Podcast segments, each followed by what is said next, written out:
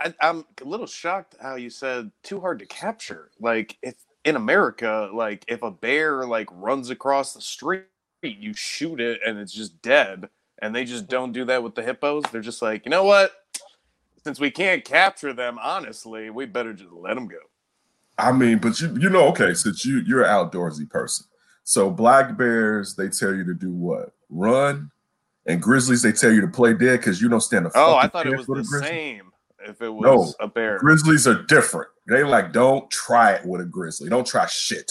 All right, that's how big a grizzly bear the is. play Like, dead, yes. Right. Mhm. So, uh, so that's a, and they- they also tell you like if you shoot a bear, he has so much adrenaline in him that he'll probably still be able to kill you depending on your distance. Right.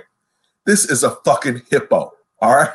It's this is like two, two and a half bears, basically a full grown motherfucking hippo. Well, you got an army, You don't won't you?